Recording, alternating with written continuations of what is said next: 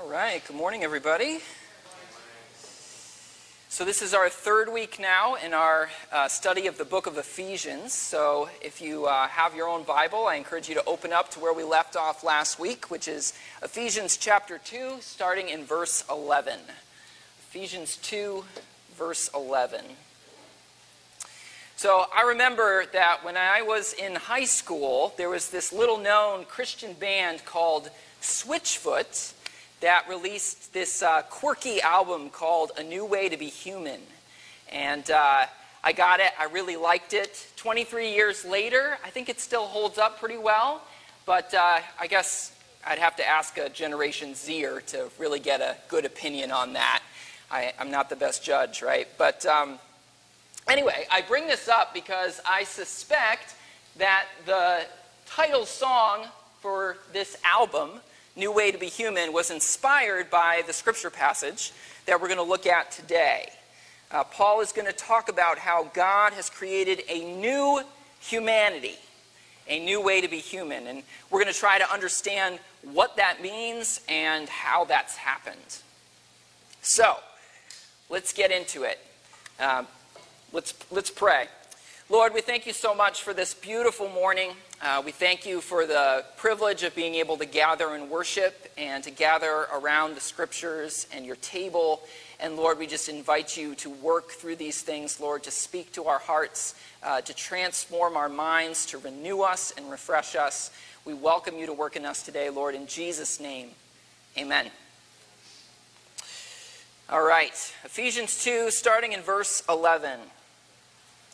Therefore, remember that formerly you who are Gentiles by birth and called uncircumcised by those who call themselves the circumcision, which is done in the body by human hands, remember that at that time you were separate from Christ, excluded from citizenship in Israel, and foreigners to the covenants of the promise, without hope and without God in the world.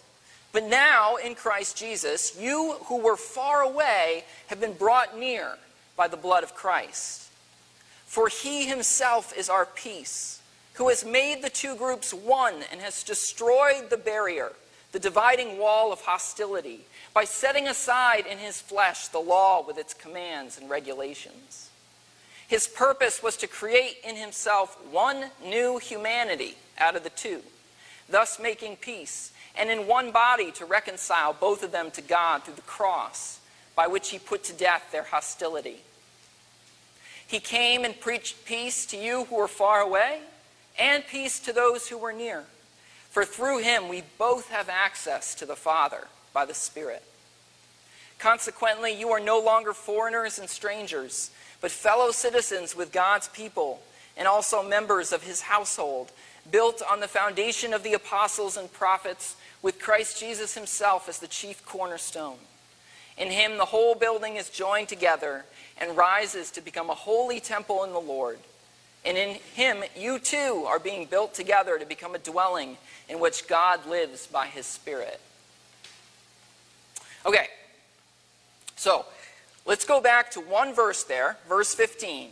His purpose was to create in himself one new humanity out of the two. So Jesus intended to create a new humanity, a new way to be human, out of people from two existing, pre-existing ways to be human.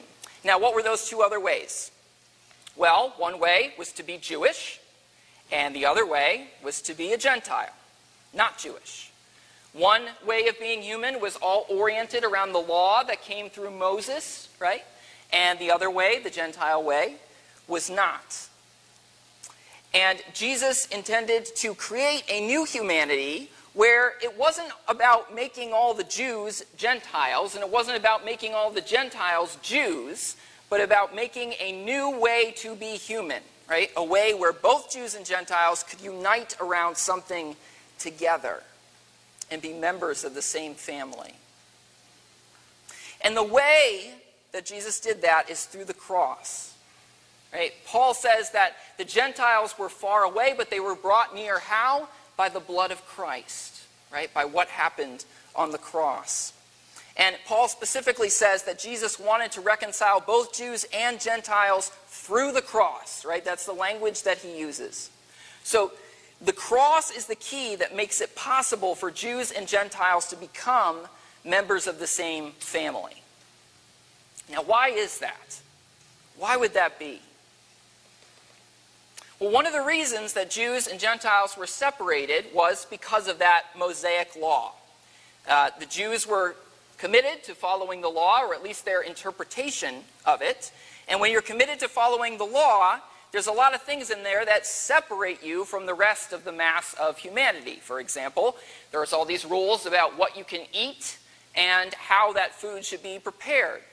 So if that's really important to you, you're unlikely to go into the home of a Gentile and eat with them, because you don't know, they might serve you something that is going to make you ceremonially unclean, right? Either because of what they give you or because of the way that they prepared it. So the law enforced the separation between Jews and Gentiles. But Paul says that Jesus destroyed the barrier, the dividing wall of hostility between Jews and Gentiles. And this is interesting. He did it by setting aside in his flesh the law with its commands and regulations.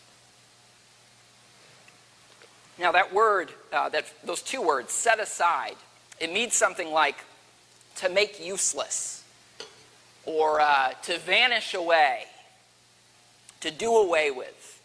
What happened on the cross to Jesus' body did away with certain commands and regulations. It made them useless. Now, this isn't a perfect analogy for what happened on the cross, but I think it might help a little bit in conceptualizing it. So think of your credit card bill, right? Every month you get your credit card bill, and there's an option where you can just pay the minimum rather than the full debt. And it's a bad idea to do that, right? Because you're going to have a lot of debt left over, and the interest on credit cards is horrendous, right? So if you just pay that minimum amount, pretty quick your debt is going to spiral out of control. It's, just, it's going to grow exponentially, right? But you can just pay the minimum every month. Well, a lot of the laws in the Mosaic Law were kind of like making minimum payments on a massive debt. But Jesus' sacrifice on the cross was like the complete payment for that entire debt, or the announcement that the debt has been canceled, right? So now those minimum payments aren't necessary. If your entire credit card bill was paid, it would be pointless to pay the thirty-five dollars or whatever, right, for a minimum payment every month, because the debt has been canceled, it has been taken care of, it's been set aside, vanished away, right? So on the cross, Jesus offers his body for the sins of the world. He, he pays our debt in full. As we say every week at communion, right? The body of Christ given for you. Because the body of Christ was given for you, for us, certain laws have been rendered useless, pointless, done away with. And particularly the laws that enforce this separation between the two ways of being human, Jew and Gentile. Now here's another reason why the cross destroyed the barrier between Jews and Gentiles. When people start to believe that the creator of the universe took on human flesh and then willingly gave his life, suffered and died on a cross, bore the pain of that humiliation and that torture for our sake. When people start to believe that, their perspective changes, right? If that's what God is like, God is a peace seeker, right? If that's what God is like, God goes to great lengths to pursue reconciliation and relationship with people. If that's what God is like, God is forgiving and merciful. And if that's what God is like, then we should be too. right? We should want to see reconciliation and peace between the typical divisions of humanity. So, the new way of being human is a way of being that is centered around Jesus, right? A way of being where we recognize that Jesus is Lord, and we recognize what happened on the cross as the most full revelation of what God is like. It reveals God as a reconciling peacemaker who is willing to go to extraordinary lengths, right, to welcome us into his family. Now, there's two analogies that I like to give for what it what it's like to step into this new way of being human that's centered around Jesus. If you've been here for a while, you've probably heard me use both of them. One is the wave, and one is the solar system. So the wave is, you want to think of Jesus' life, death, and resurrection, his teaching, like this earthquake in history that then produces a tidal wave. And to step into the new way of being human is to choose to move into the path of that wave and let that wave crash over you, right? And, and when it crashes over you, you are willingly saying, okay, I want my old way of thinking, my old way of life to be buried, and I want to rise to new life with a new way of thinking. Okay, I want to get caught up and carried in that wave that Jesus started. And the other analogy that I like to use for stepping into the new life is a solar system. So, you know how the solar system looks, right? There's the sun at the center of it, and there's a bunch of planets that orbit around it. And you want to think of each planet in the solar system as representing some different aspect of your, your life, right? Like how you view yourself, how you spend your money, uh, your career, all that stuff, right?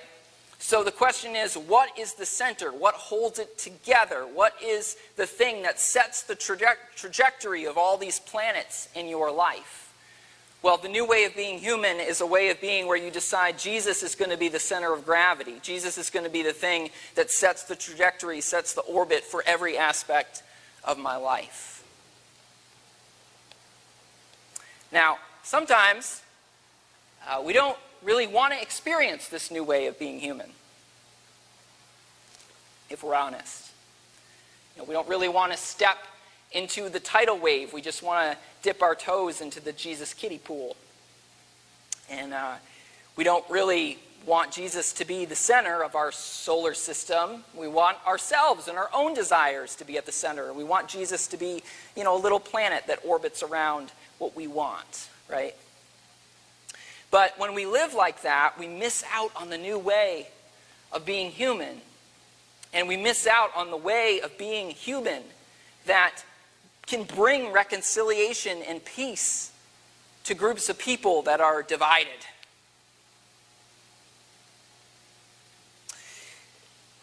One thing I want us to recognize about this new way of being human is that it flows out of our identity. In other words, it flows out of how we view ourselves. How we view ourselves is important. And in order to experience the new way of being human, we have to be willing to give less priority to most of the things that people give priority to when understanding what their identity is. So let me give a couple examples. I have three. So the new way of being human is to have an identity that is, number one, not based primarily on ancestry. Not based primarily on ancestry. Remember, so Paul begins this passage by talking about people who are Gentiles by birth. A lot of Jews at the time would have thought, well, if you're a Gentile by birth, then you are somebody who is excluded from the family of God. You don't have the right pedigree. Right? But Paul says, Paul, a Jew, right, he declares that God has brought these Gentiles by birth into the family of God through the blood of Christ. Their ancestry, their genetic heritage is not determinative of their identity, right? That's secondary or tertiary, right? It's not primary. And so what that means for us today is that genetic ancestry should never create a wall of hostility in the church. And of course, what is a terrible shame is that there are times throughout the history of the church where that most certainly has happened. You know, times where certain people bearing the name of Christian have discriminated against people on the basis of ancestry, skin color, ethnicity. Now, I'm sure I don't need to rehash the entire history of that. Uh, we're all familiar with it, but there were plenty of people bearing the name of Christian in history who supported and defended slavery and Jim Crow laws and all that stuff, and that is shameful. You know, there, there is a well-known fundamentalist Christian university in America that banned interracial dating until the year two thousand. two thousand, yeah. I think what happened was they realized they were going to lose federal funding, right? I'm surprised it took that long.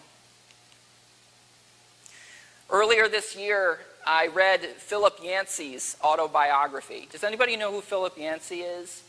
So he's an excellent author. I would highly recommend his books.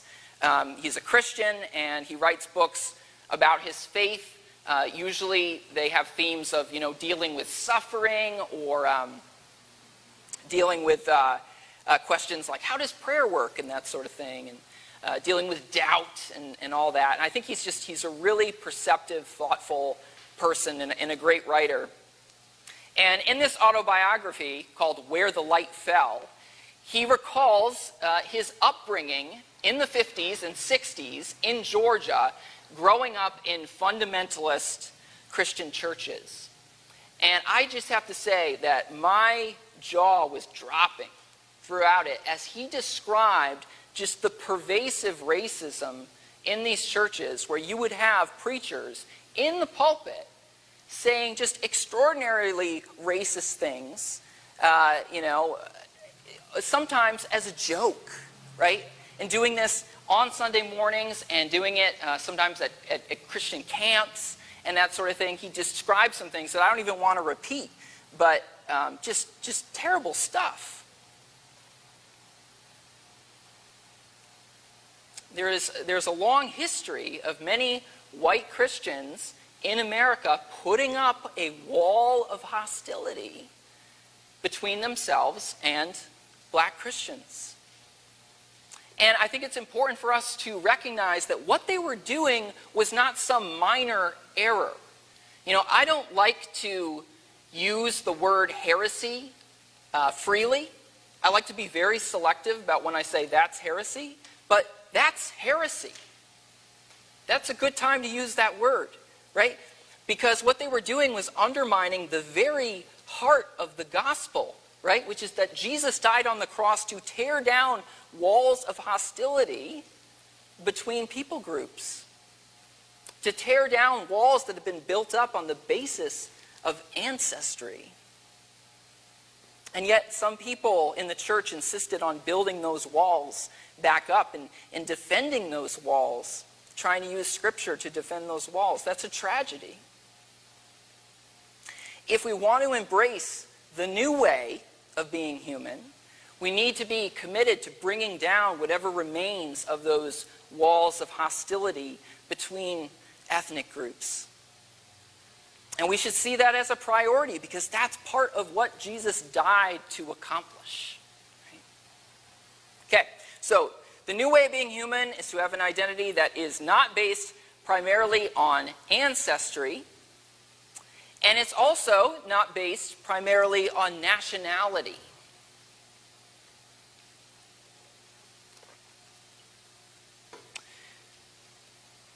So notice that Paul says that Christ himself is our peace.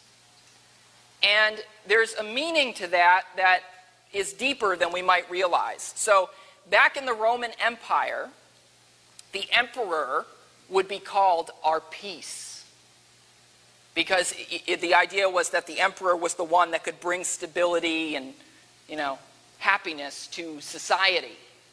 And so when Paul says that Christ himself is our peace, He's also saying the emperor is not our peace, right? He's making a political statement. He's saying that our hope and our trust is not in Rome, it's not in the government, but it's in Jesus.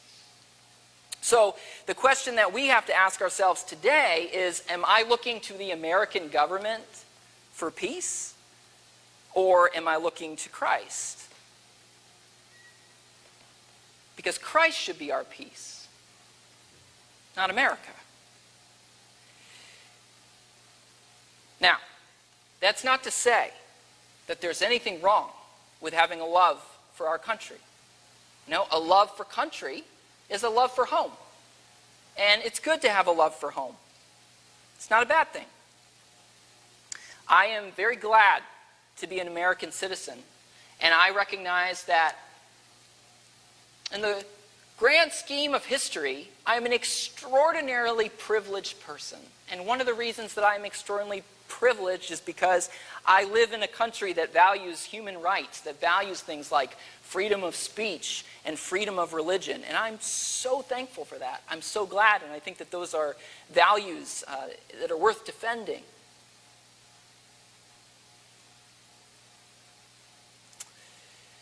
But my hope, my peace, is not based in America, right? I am not looking to America to bring peace on earth. That's not going to happen. And I certainly don't believe that God cares about Americans any more than he cares about people from any other nation, right? As John's vision in the book of Revelation reminds us, the kingdom of God is made up of people from every tribe, every nation, every language.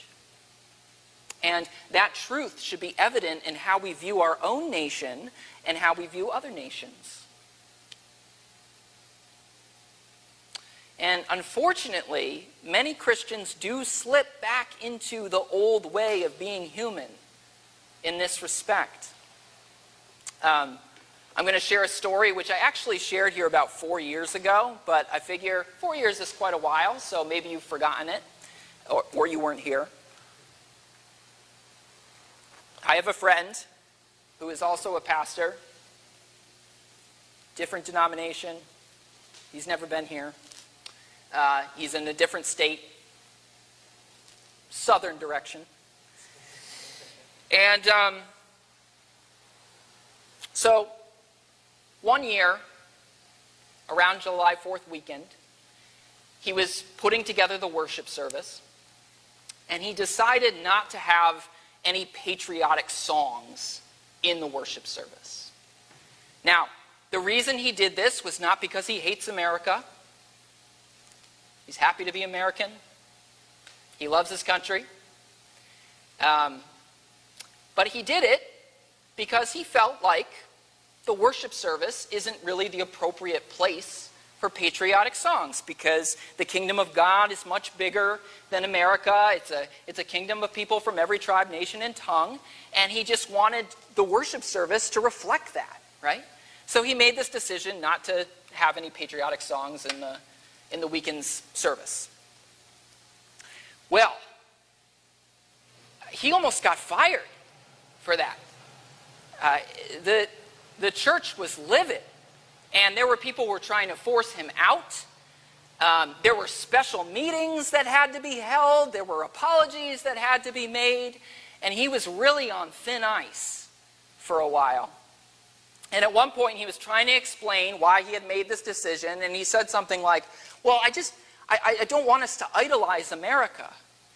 And, and one of the, the leaders in the church, one of the longtime members, a guy who had been an elder, he, he, was, he was very angry, and he said, well, I do idolize America, and there's nothing wrong with that.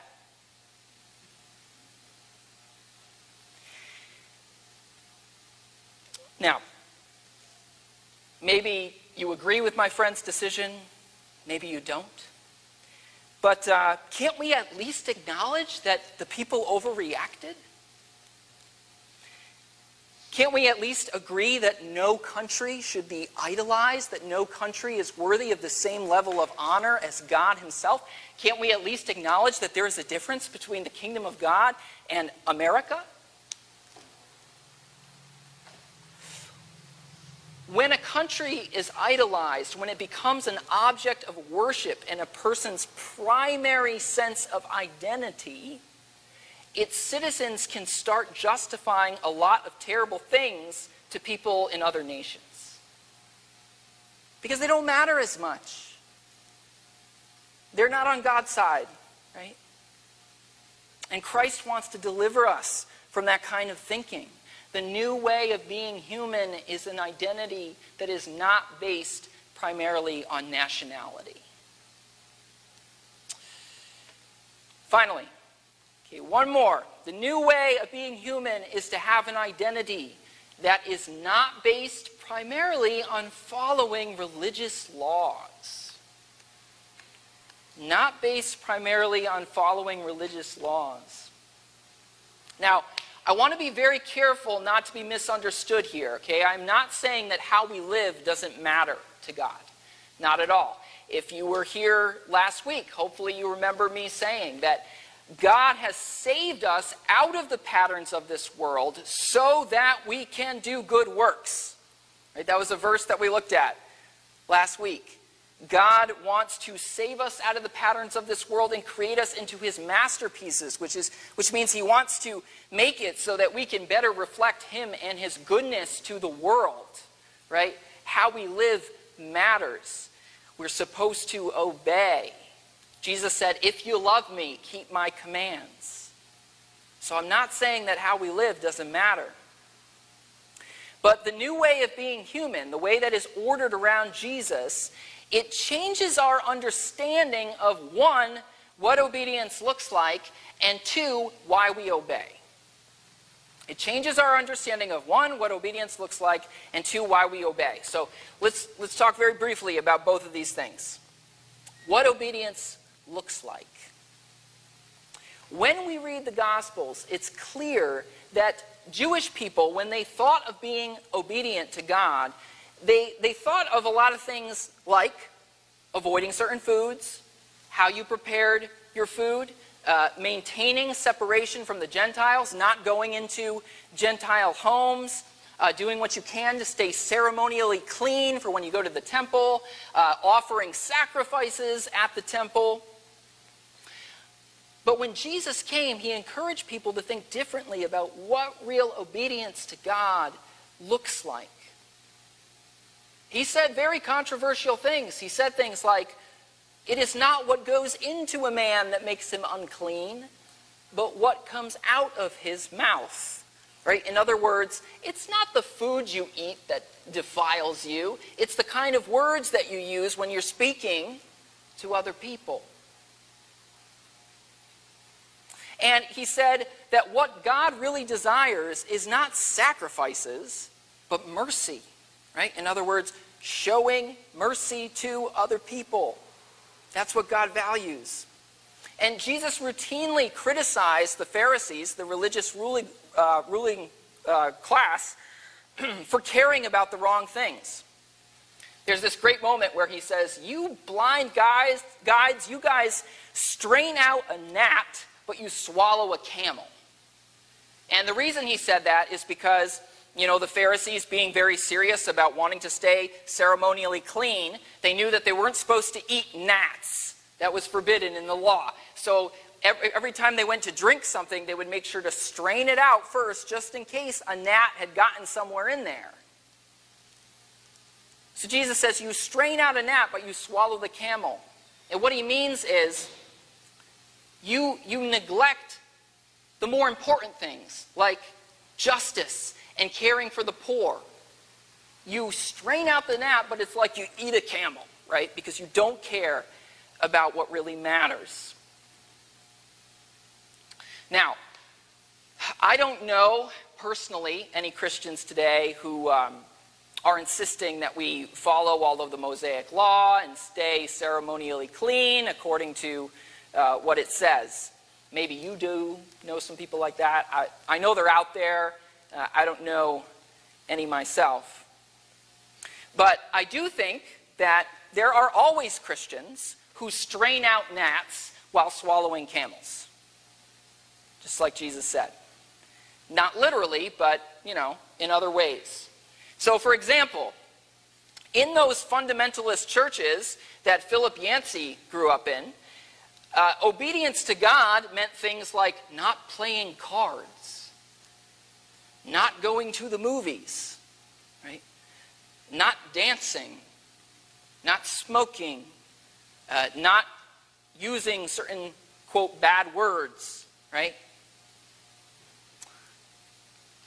And if you did any of those things, you had this idea that, oh, wow, I have put my soul in eternal danger, you know, by the kind of, by not listening to church music or something like that.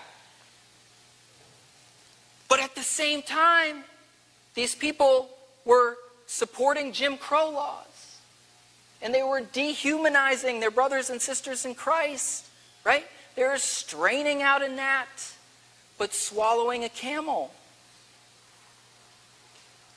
They thought of obedience as following a list of rules rather than loving their neighbors, right? Which Christ says is actually the real point of the laws, to try and structure a society so that, that our neighbors are loved, right?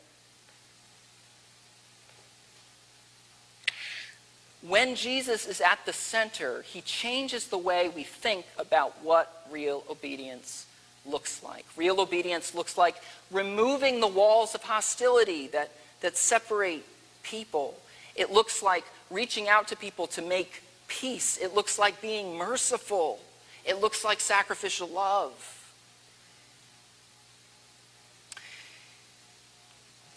And secondly, when we're experiencing the new way to be human, it changes why we obey, too. This is my last point today. When we're stuck in the old way of being human, we think that we need to obey in order to earn salvation, right? That if we do enough good things, then we can earn the identity of child of God, that we're working our way up to that identity, right? But that's backwards. Remember the verse that we looked at last week. It is by grace that you have been saved, and this is not of yourselves. It is the gift of God, so that no one can boast. Okay, so our identity as ch children of God, it is a gift. It's a gift that we receive. We're not supposed to obey it in order to earn it. We're supposed to obey because it's been given to us. That's not the way we tend to think in the old way of being human. When we find our identity in obedience to the law, that doesn't lead anywhere good, because it can really only lead to two places. One is insecurity, right? Am I doing enough good things to be a child of God? You can never know for sure. You could always do more, right? So you're going to be filled with insecurity about your standing before God. The other danger it can lead you into is arrogance. You can actually think, I am doing enough good things to have good standing with God. What's wrong with the rest of you, right? So you become judgmental. Both of those are no good. But when we recognize that God has preached peace to us through Jesus, that he's reconciled us to himself through the cross, then we can have an identity that is secure, right? We can offer peace to others because we know that God has offered peace to us.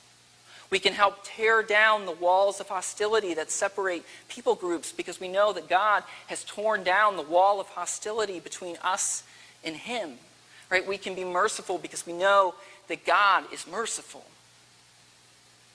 That's the new way of being human.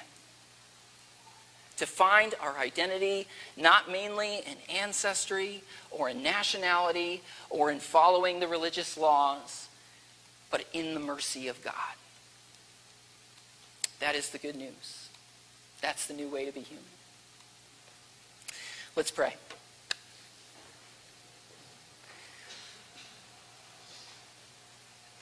Lord, I pray that if we are finding our identity in anything other than your mercy and the cross, that you would help us to set aside those identities, um, to submit them to our primary identity as your children.